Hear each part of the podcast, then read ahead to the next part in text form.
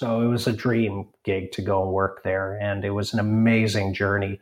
But the key that happened there is I'm coasting along and rose up the ranks and became director of marketing.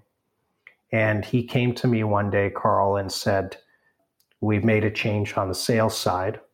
Your counterpart in sales, we had to let him go, and I'd like you to take over sales."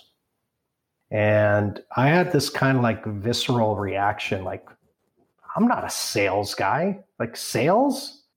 It's not a straight line. I'm Jordan Harding, and welcome to the podcast. We're about to learn how people like you and I overcome career setbacks, pivot, reinvent themselves, and find work that aligns with their top strengths. Let's dig in together as we learn how these incredible people become the best version of themselves. All right, so we've got Gavin Roth on the episode of It's Not a Straight Line. To introduce Gavin, his resume really, to me, reads like a dream career to many that want to get into sport and entertainment. He's spent 27 years in sponsorship marketing, media, sports, and he is a partnership architect expert. Gavin, after graduating from York, joined the ad agency world with Ogilvy and Mather, BBDO Worldwide. And after 5 years, he then joined WWE World Wrestling Entertainment as the Senior Director of Sales and Marketing, and then went on to spend time with the Canadian Football League. Then he went on to VP of Sales for Canada's Olympic Broadcast Consortium right before the Vancouver Games. Then was at Rogers Media as the VP of Multi-Platform Sales. Gavin spent 3 years at Golf Canada as the Chief Commercial Officer. And now he's the founder and managing partner of Gavin Roth and Associates. He's the creator of the Influencers of Sponsorship podcast. Gavin, that's one heck of a resume. Welcome to the podcast. Well, I do all that. That's if it says it on my LinkedIn profile, I'll have to go back and check because I don't think I've done any of that. That's. I think you got the wrong one. No, what an honor. Thank you. Great to be on, Jordan. I want to get to early in your career, but before I do that, how are things going for you in the pandemic, especially as a business owner with a revenue business in the sponsorship and entertainment sector? We know it's been hit very hard. How are you doing? Boy, I'll tell you, I am just touch wood. I was joking with you about how my mother is superstitious. That's another one of those, touch wood. I don't know what touching wood really does, but I am very, very grateful that things are going as well as they are. And I think the biggest reason is because I haven't limited myself to what you said, which is the sport and entertainment. That's certainly my wheelhouse and where I've got the most credibility. But just being open and networking and staying connected and keeping strong bridges has allowed me to, and doing, I think, an effective job at servicing the people, the clients that I have, has just led to other opportunities. And during 2020, I was able to onboard 2 new clients. And I'm grateful that my existing clients have still found it useful to keep my counsel and my support. So it only got busier, and I'm excited about 2021. Yeah, lucky. Because I talk to a lot of people, Jordan, and there are people struggling. There are people who are also doing very well, but there are people struggling. So I'm very, very mindful of that. Let's go back to maybe when you were late in high school or at York. What was it like early on for you, and what was kind of the potential you saw in yourself?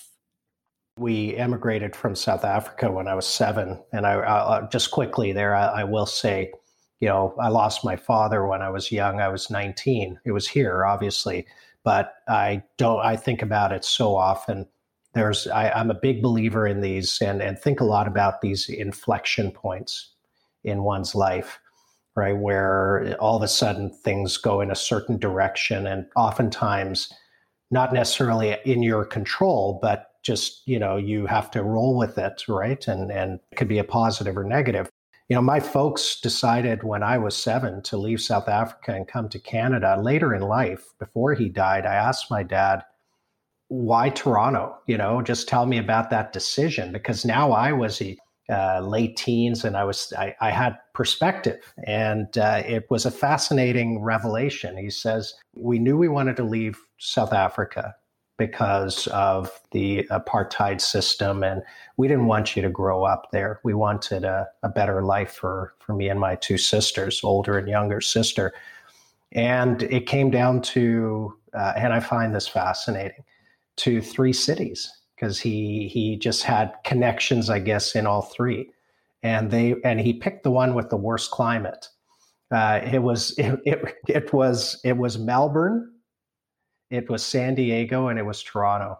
And I think often about what would I be if he went to they went to one of the others. Like, who would I be married to? What would my kids look like? What career would I be in? Like, it would have changed everything, right, in my life, had they zigged versus zagged. So I just find that philosophically mind-blowing, those moments, right, that chart the course. Anyway, we came here, and I just, you know, I was always drawn to sports. So throughout my teens, I dreamed of being a sports broadcaster. I wanted to be, back then it was Brent Musburger. You know, I'm older. I'm of a different vintage than you. I wanted to be Jim McKay. I wanted to be Dick Enberg. They were my idols. I still say, oh my, you know, when something big happens. That was Dick Enberg. So I kind of was headed towards this idea of being like a journalist or a broadcaster. But I learned quickly I didn't have strong enough French skills. Actually, my folks, to support me, sent me to Montreal, to Quebec, to a French camp one summer to be immersed in it. But I just couldn't take to it. I didn't take to it. And so I went into university and did my dad said, get like a business degree. And I said, yeah, makes sense. So I did economics. And I just didn't find it engaging enough. It was okay, I get it, and I just looked around and said, what is I like a more creative part of business. And that's where I discovered marketing. And I pivoted at York into a marketing program. And that was a key change for me. And it kind of, you know, I always loved the idea of writing. You know, I thought about being a copywriter, you know, that kind of stuff. So that's when the ad agency world kind of crept into my head. And I started thinking about maybe working in that environment. And so what were some of the first roles that you would have got out of university? Mm-hmm. and some big names, some big global ad agencies that you were at? Well, I'll tell you another, you know, and this is a big theme for me is or not theme, but another term that I hold, you know, I feel is important, and that is scar tissue. It's like, because I'm a sports fan, you know, I think about it in relation to, I think teams and people have to learn how to lose before they can learn how to win. And, you know, I think those setbacks in your life are, and it's a mindset thing. If you take them and learn from them, it's going to really, I think, propel you forward. And so I got a job with, you know, so my dad passed when I was 19. I was kind of coasting. I wasn't really that focused in university. I was more into having fun. I had an amazing, amazing girlfriend who is now my wife of 26 years. And she was pretty serious. And she was there and really a huge support for me after he died, and my friends as well. And that just kicked me to the core. Obviously, it was obviously a life-altering experience. But with the right support around me, it was a wake-up point. I said to myself, I want to make him proud. You know, I don't have him to lean on anymore. And I've got to get my shit together. I just got serious. And I took a few months off from university. They were great with me. and then came back with a vengeance and completed my marketing degree and honors degree. And I just had greater focus. And it was one of his business contacts who gave me a break and gave me a job working for his company in a role way over my head. And I butchered that and got fired. It was another, and here's what happened is I just wasn't in love with what I was doing, and I wanted to work in the ad agency world, and I was using his fax machine to send my resume to. And I came in one day, and he's holding these faxes, I was so stupid, right? And he again, another kick in the butt, and but it ended up working out that I ended up getting one of those jobs that I faxed a resume. Yes, I'm saying that too, and that was at Ogilvy and Mather. So yeah, I mean, I like to think now I got fired from my first job and laid off from my last before I started this, right? And we'll get to that. So yeah, I got an entry-level job at Ogilvy and Mather as a media assistant, an assistant media planner. For those who don't know, in an ad agency, you've got the creative, which is what I wanted to be, but didn't have the qualifications, right? A copywriter or an ad art director. You could be an account executive, or you can be a media executive. And I got in on the media side. And I was making, I just gotten married, and I get this job offer at a dream agency, you walk in there, it's exactly like you would see on TV, and they're offering me $20,000 a year. And I'm like, how on earth am I going to do it? I remember riding back home on the subway, being excited and deflated, because I got the job in the environment I wanted to be in, but how am I going to, I just got married, we bought a townhouse, and Stacy, who was a hygienist at the time, said, I got us. And she was making a great living, and she was working her butt off 6 days a week, and she carried us at the beginning. And that allowed me to just settle in and really work my way up there. Yeah, there's so many great things in your answer there, because I one of the reasons I started this was to show people that, I read your resume from the beginning, and I know you've had an incredible career, but I think a lot of people that are coming up the ranks or in university or college, they don't realize all these scar tissues that people go through. And I think you said it well when you said you have to have those losses before you, can start winning. Yeah, it's on us. If you don't learn from your mistakes and learn from your setbacks, that's a shame. That's shame on you. You had nobody to blame. And I get it. There are a lot of people who just, it's that lack of self-awareness. I read an article not long ago that said one of the best qualities of great leaders is self-awareness. Knowing what you're being human enough and humble enough to know your flaws and know where your blind spots are, and not think you have all the answers and not feel you're infallible, and to be open to learning. And I couldn't agree more. I think that applies not just to leaders, but to anybody. Gavin, it sounds like you were pretty close to your father, and he passed away at 19. Him immigrating to Canada.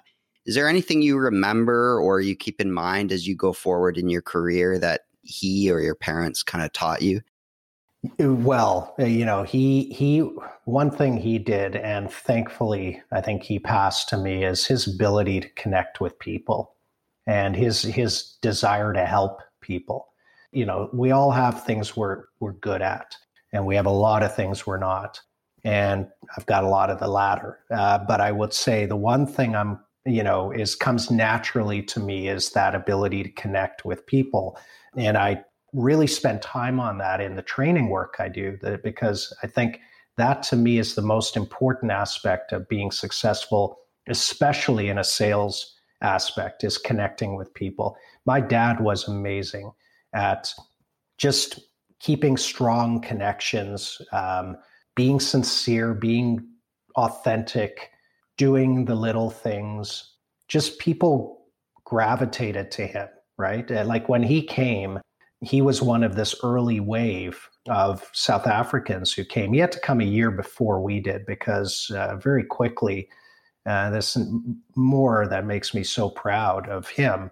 When he was young, he had a similar story to me. When he was 16, not 19, he lost his dad. And so it was a big moment for our family when I turned 51 last April, because my dad and his dad never made it to 51. So I broke the streak.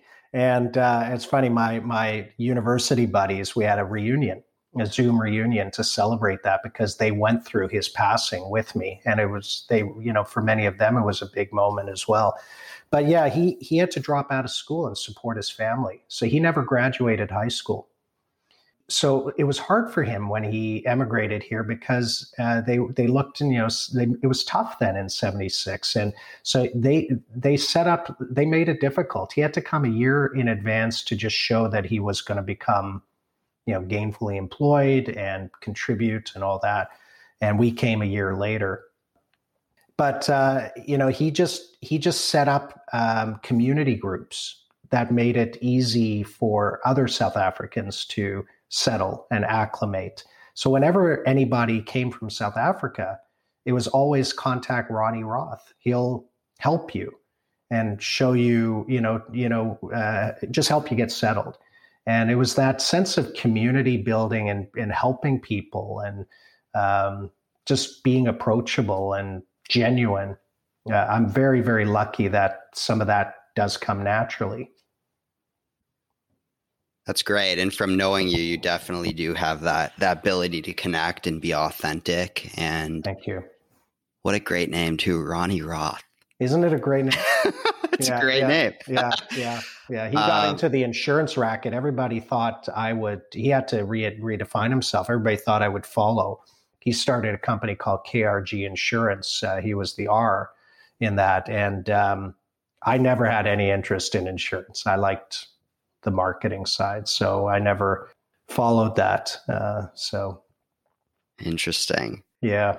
Gavin, when you look at your career, how do you describe it? Like, can you speak about when you had the opportunity to go to WWE? And then I want to get into, you know, you went from more of a traditional property where you might be selling things on site and there's obviously media, to then the media consortium, where it was, you know, you were focused on the 2010 Vancouver Olympic Games. How did you make the move to WWE from agency? And then we'll get into getting into the media consortium. Yeah.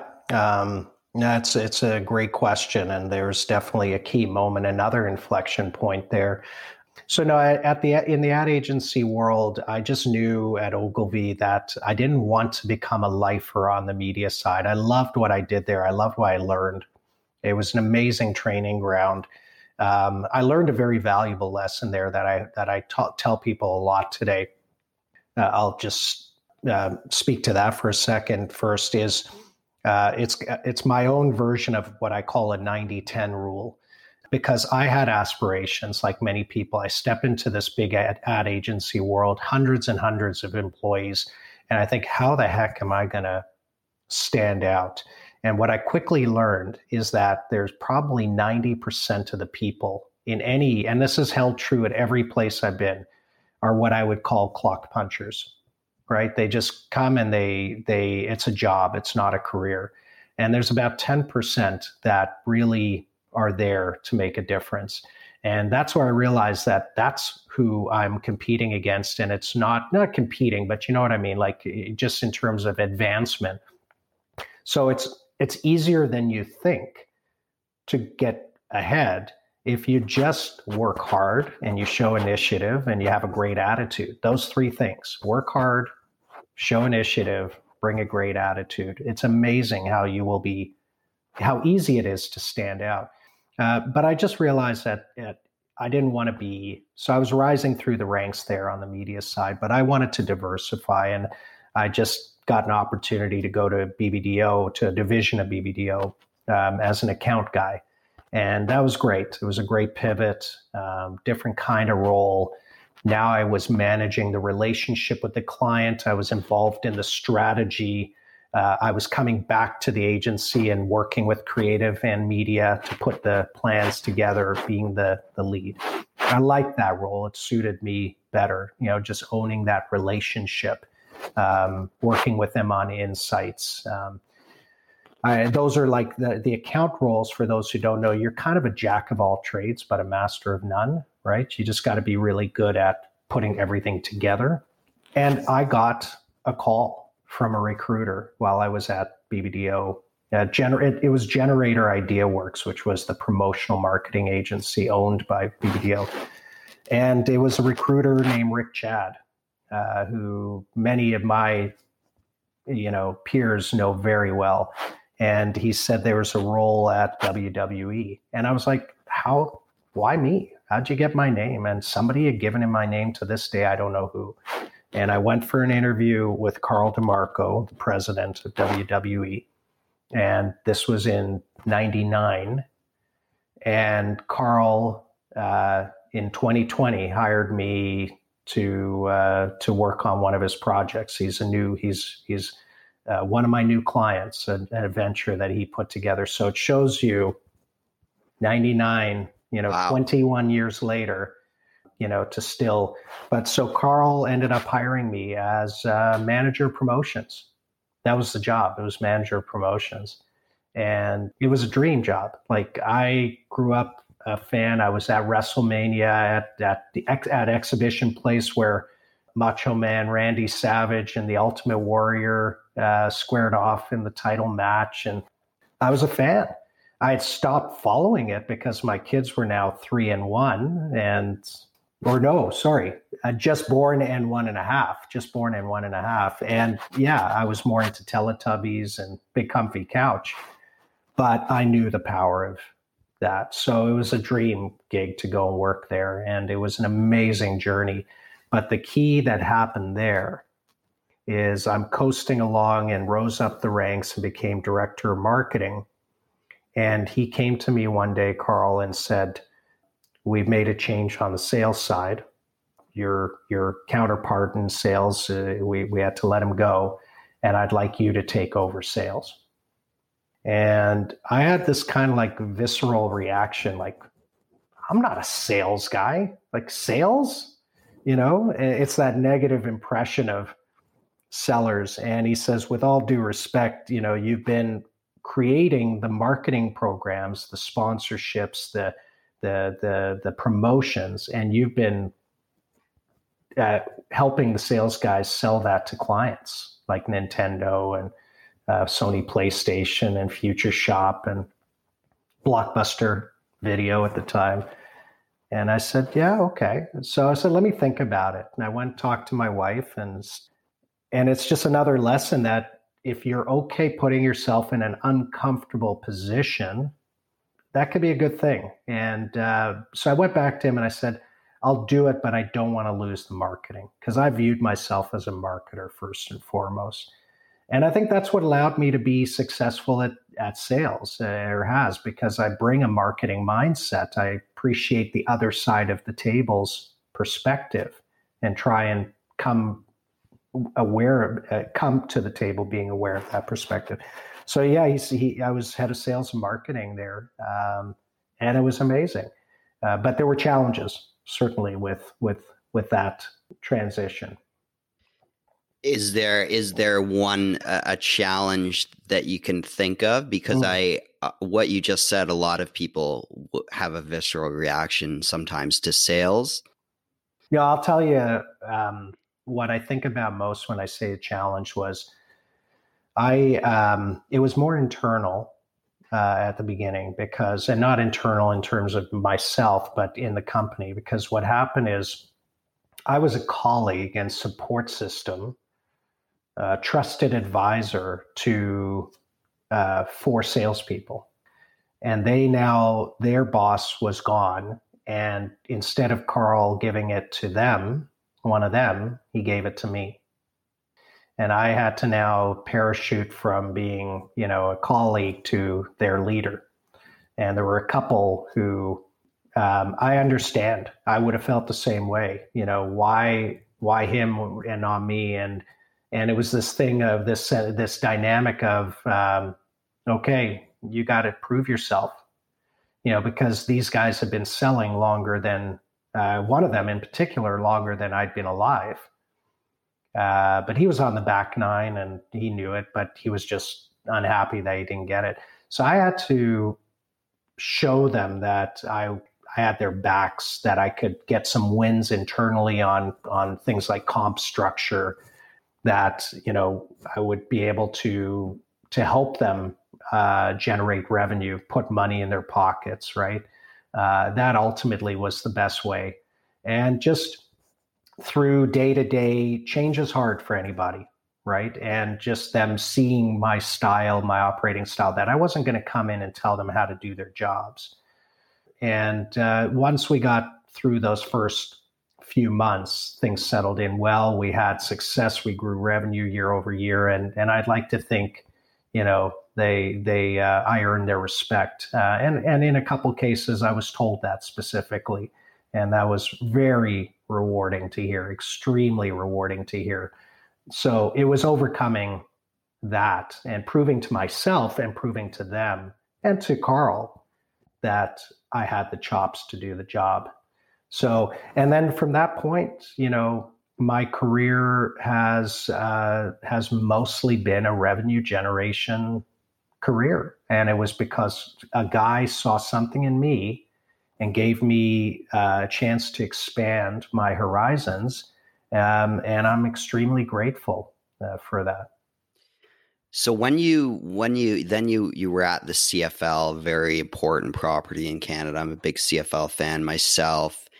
A lot of people wondered, how do you go from WWE to CFL? Because they saw this massive global brand, and through a Toronto lens, some people didn't view the CFL the way, you know, the rest of Canada does, right? So I guess you did the opposite of The Rock, didn't you? Dwayne Johnson, wasn't he with the Eskimos and then WWE? Yeah. That's right. You know? Well, yes. You know, next thing you're going to have your YouTube show is going to take off like The Rock on. Well, I agree. You know? Yeah. The Rock and the Roth. We have very similar. I like to think he models himself after me. So yeah, carry on. So revenue generation, did you have to like tap into a lot of those transferable skills to prove to someone, you know, you could go from the CFL to the broadcast consortium? Or were you doing enough in media with WWE and CFL that kind of was a natural next step? Yeah, and that comes back to that early comment about relationships and connecting with people. So, you know, it's just leaving, I guess, an impression when you do have an interaction with somebody. And there was a gentleman that I met when I was at WWE that kind of stayed in my circle, albeit he was, you know, playing at a much higher level than I was. And that's Keith Pelley. And when I was at WWE, our flagship show, Raw, was on TSN, and the president of TSN at the time was Keith Pelley. And so I didn't deal with Keith a lot as, you know, director of sales and marketing, and he's the president, but I dealt with him enough and his people. Stu Johnston, you know, was who's now, you know, one of the top folks at Bell Media. You know, so he was VP programming at that time, right, at TSN. So I got to know those guys, and when I went to the CFL, and quickly for those who would think, you know, there was something to me that was special about working for a property that was born and raised in Canada, you know, versus being, you know, a Canadian arm of an international or US based giant, right? You know, I got to the point there where it just felt like it was time for a change. And you know, the CFL was, I tell this story sometimes, and so I'll just repeat it quickly. You know, good friend of mine, and a lot of people now know him, built out a great career. He's at MLSC, Jordan Vader. Jordan was an intern for me at WWE. And just, I took him under my wing. I say that very humbly, but I knew he had a great future. And I joke with him, I'm doing this for me, not for you. Well, he got a job at the CFL. And he called me one day and I was at WWE to say that they're looking for, Sam Gallant had left, and they're looking for somebody to come in and head up partnerships and work with Dana Gladstone, who was, leading partnerships there, and focused, I'd say, a little bit more on the kind of client management side of things. But they wanted somebody who could do a little bit of hunting as well, and be her partner in crime. And I just thought it was right. And I took it. So you just never know where these things are going to come from. It was from a guy who, started working as an intern for me. And I became his boss there at the CFL, and worked with amazing people like him and Natalie Agro and Dana and Tom Wright and Brent Scrimshaw, just the best. But Who's in my space still there? Keith Pelley, because Keith left TSN to become president of the Argos. And in my role at the CFL, leading, business development and partnerships, Keith was also head of the league-wide marketing communications committee that we would present our plans to. And so I got closer to Keith there. And one day at the CFL, I heard this amazing story of this consortium that was formed that got the rights to the 2010 and 2012 games, and who has been tapped to be the president of the consortium, and that's Keith. And for the first time to that point in my career, I pursued a job, right? In my, kind of advanced point in my career, forgetting the beginning part, and called him. And said, I am an Olympic nut. I've watched every game since I can remember, and I would love to come over. I don't care what I do. Obviously, it'd be great to be, in revenue. And we made it happen. And while that was going on, we had a change in leadership at the CFL. That's when Mark Cohan took over for Tom. And I took great pride in the fact that when Mark came in, he made changes in every key position except mine.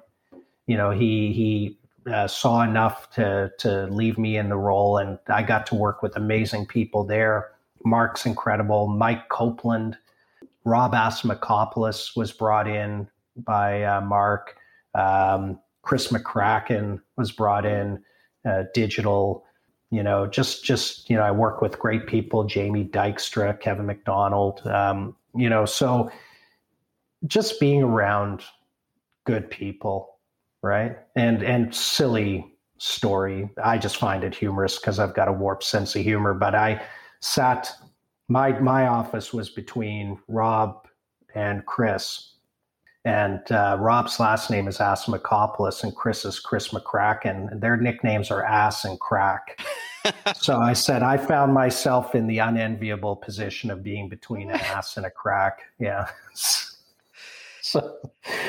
Rob went on to do some incredible things. I don't know where he is now, but I know he was at CIBC for a while, I think. And I think he's still there. Yeah. He went to General Motors and CIBC, and as the chief marketing officer. He's a special guy. He's just one of the better minds that I've ever been around. He's so sharp. So I wanted to get to, we could speak at length. I'm so interested in the games and some of your highlights around that. But I did want to get to, you're at Golf Canada, and then you created Gavin Roth and Associates. And speaking about it's not a straight line, what was the impetus to start your own business? And have you always been somebody that you thought might want to run their own business? Great question. I was encouraged, and it was as that resume started filling in, right, and those roles, and I had a lot of people play that back to me. Oh, you should you know, should do it for yourself one day. You've got great resume, and you ever thought about going out on your own? I always had a great gig. You know, I didn't need to take that risk. Always getting a good biweekly paycheck, working for great companies. You know, Rogers.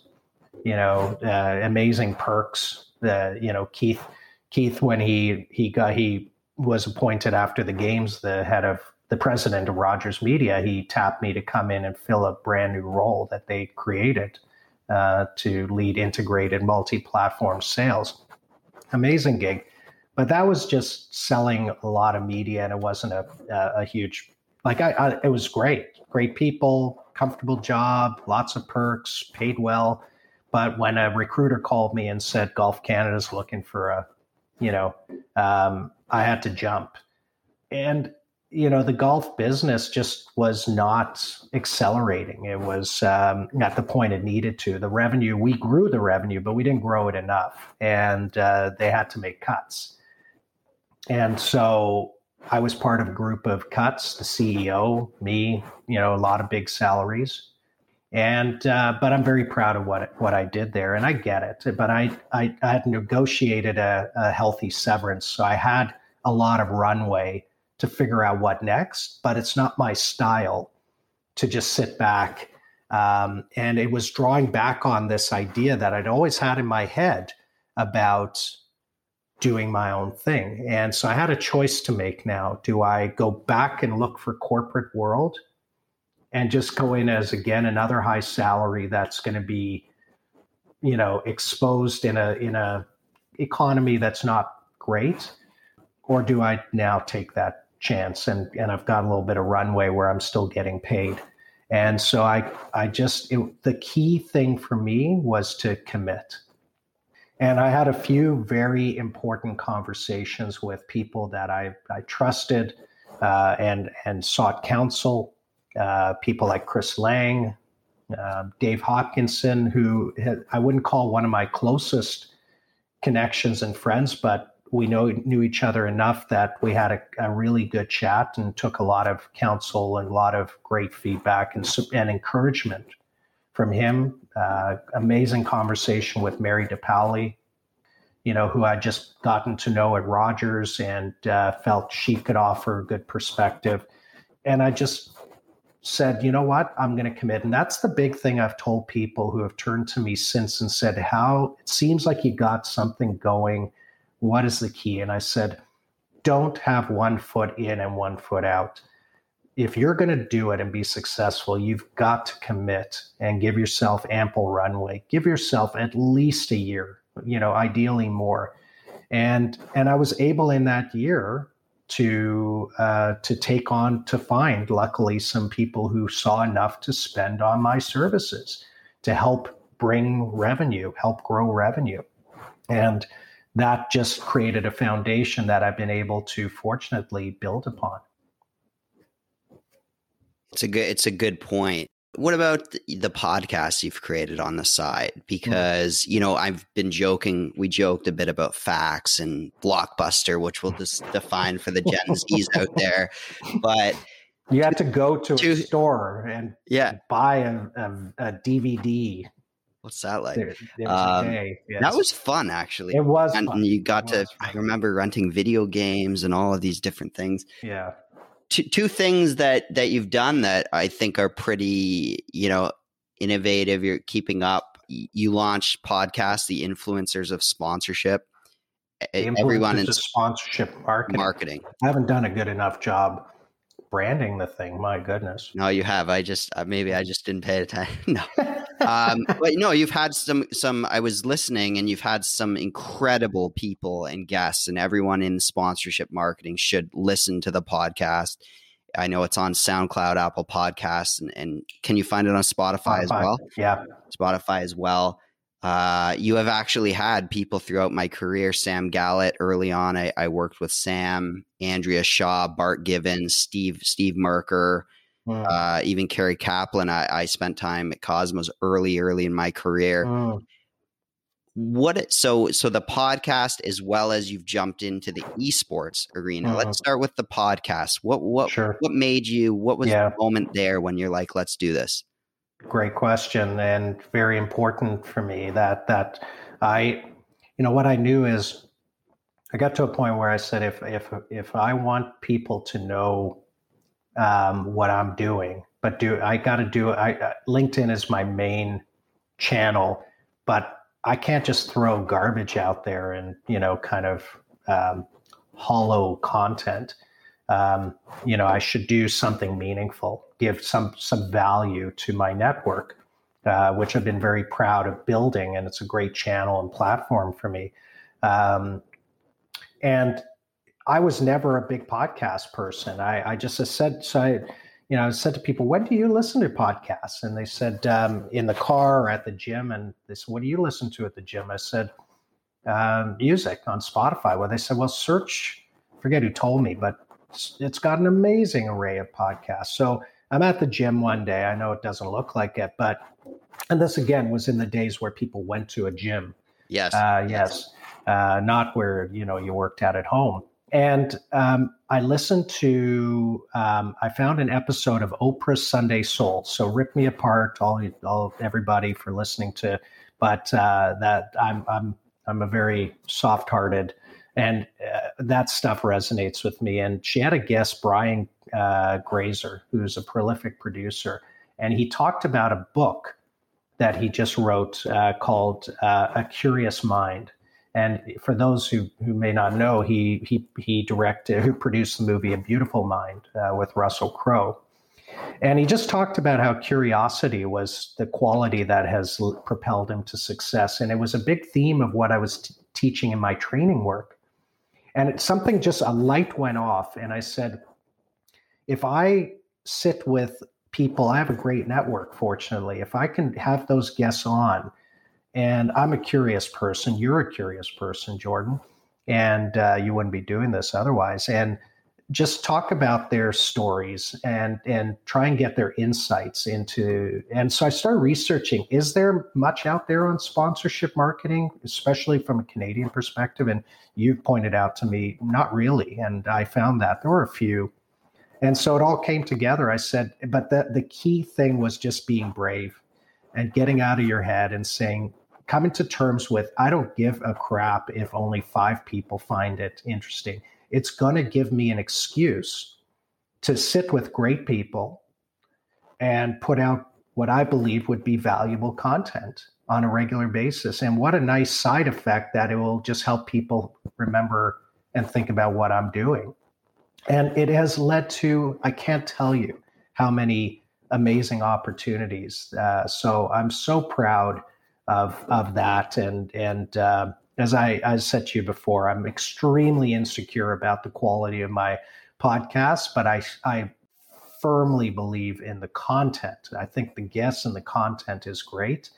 One day I'll figure out the time and the resources to make it sound as good as yours, but I love it. It's been a great, great piece of content and thought leadership for me. Yeah. And I think, I've got to give some credit where credit's due to Gavin when he had launched his podcast, and I was thinking about hosting one for a while, and you gave me the advice. You just said, start and see what comes of it. And, especially with podcasts, it is about the content and the guests. And sometimes if things are too overly produced, people don't like that as much. It's so interesting to see some of the videos that now come out from these social media influencers or business influencers that aren't completely polished, but they just attract because they're authentic and they're great content. Yep. Well said. Gavin, where can people find you? Where can people find the podcast? And with your business, what's the impact you're looking to make, whether it's life, business, career in 2021? Well, just, continue to do a great job for the people who have trusted in me and support me and, compensating me for my services. That's what, every day I'm asking myself, you know, what can I be doing? Am I doing enough? And just continuing to add value. That's where it starts. So yeah, you know, that's what I'm going to continue to focus on. And I'm excited about new clients. I'm working now with Porsche Canada on an exciting EV project, setting up a national EV infrastructure program for them. It's gotten off to a great start. Working with a healthcare company that needed some sales structure and leadership. Going to continue doing my training work. I'm working with some amazing tier one properties and training their executives. And yeah, keep the podcast going. So it's all bottled together on my website at rothrevenue.com, and the influencers of sponsorship marketing will continue to come out pretty much once a month. My next guest is a blockbuster, and you know, so I expect there'll be a lot of excitement around that.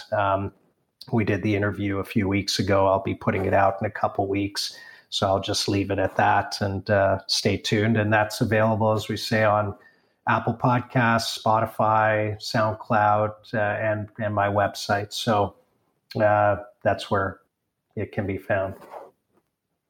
So no, it's been fun. You know, it's I don't get to do this very often. I'm often on the other side, like you, talking. So it's been fun recounting some of these stories. I appreciate you giving me a chance. Yeah, well, thanks for flipping the script today, being on the other side. And thanks for doing this, Gavin. I really appreciate it. Anytime. Okay. Take care. Take care. There you have it. Thanks for checking out It's Not a Straight Line. If you enjoyed this episode, please subscribe on Apple Podcasts, follow on Spotify, and if you can, leave me a review, provide me some feedback, and I wish you all the best as you find your way in your career and life.